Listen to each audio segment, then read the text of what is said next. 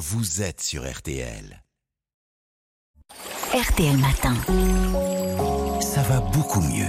Et donc on vous retrouve euh, à Aline Perrodin. Aujourd'hui on va s'intéresser à, à l'allux valgus. C'est une déformation du gros orteil. Dans le langage courant on parle régulièrement d'oignon. Cela touche qui en priorité? Eh bien, des personnes qui sont prédisposées génétiquement.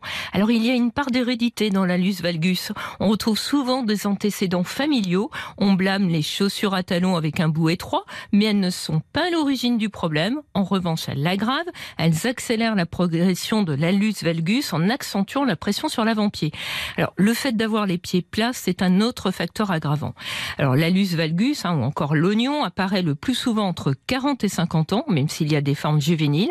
Il n'est pas toujours gênant, mais il peut le devenir. Et alors ça peut être douloureux, c'est cela?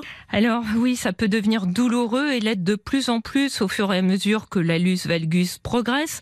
On peut avoir du mal à se chausser, cela peut aussi changer les points d'appui du pied, créer de l'instabilité et entraîner des déformations des autres orteils si ce n'est pas pris à temps. Quelle est la solution Alors, il y a la chirurgie, mais avant de passer par le bistouri, est-ce qu'on peut faire quelque chose? Bah Déjà, on met des chaussures confortables hein, avec un talon qui ne dépasse pas 5 cm. On peut essayer des semelles orthopédiques fabriquées sur mesure et recourir à des orthèses d'orteil quand on est en crise. Et oui, l'allus valgus évolue par crise douloureuse, on a pas mal en permanence, mais seulement lorsque l'articulation s'enflamme.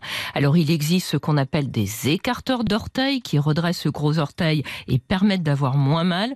Mais si les orthèses soulagent, elles n'empêchent pas l'allus valgus d'évoluer et souvent la chirurgie est nécessaire. Faut-il attendre le plus tard possible pour avoir recours à, la chirurgie? Non, il ne faut pas trop attendre hein, car plus la déformation est importante, plus cela peut avoir un retentissement sur l'avant-pied et la chirurgie sera plus lourde et peut-être avec des résultats un peu moins bons. Alors la question d'une intervention chirurgicale doit se poser si aucune méthode ne permet de calmer la douleur et si l'allus valgus gêne pour se chausser. En revanche, hein, la chirurgie n'est pas indiquée pour des raisons purement esthétiques. On dit que les suites de l'opération sont très douloureuses, c'est vrai Alors c'était vrai il y a quelques années, maintenant la technique a beaucoup évolué. Hein.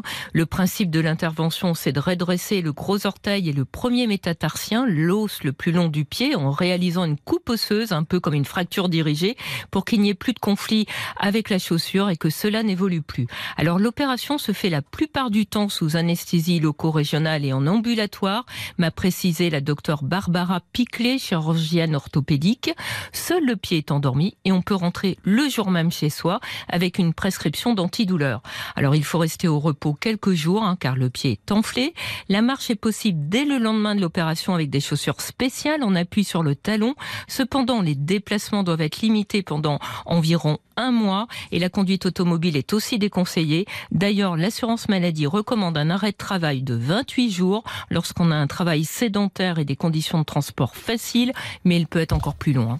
Merci beaucoup Aline Perrodin, on a tout compris et on vous retrouve demain. Vous nous parlerez d'ailleurs demain des bienfaits de la, la soupe. Merci beaucoup Aline. Tous vos rendez-vous préférés sont à réécouter sur rtl.fr.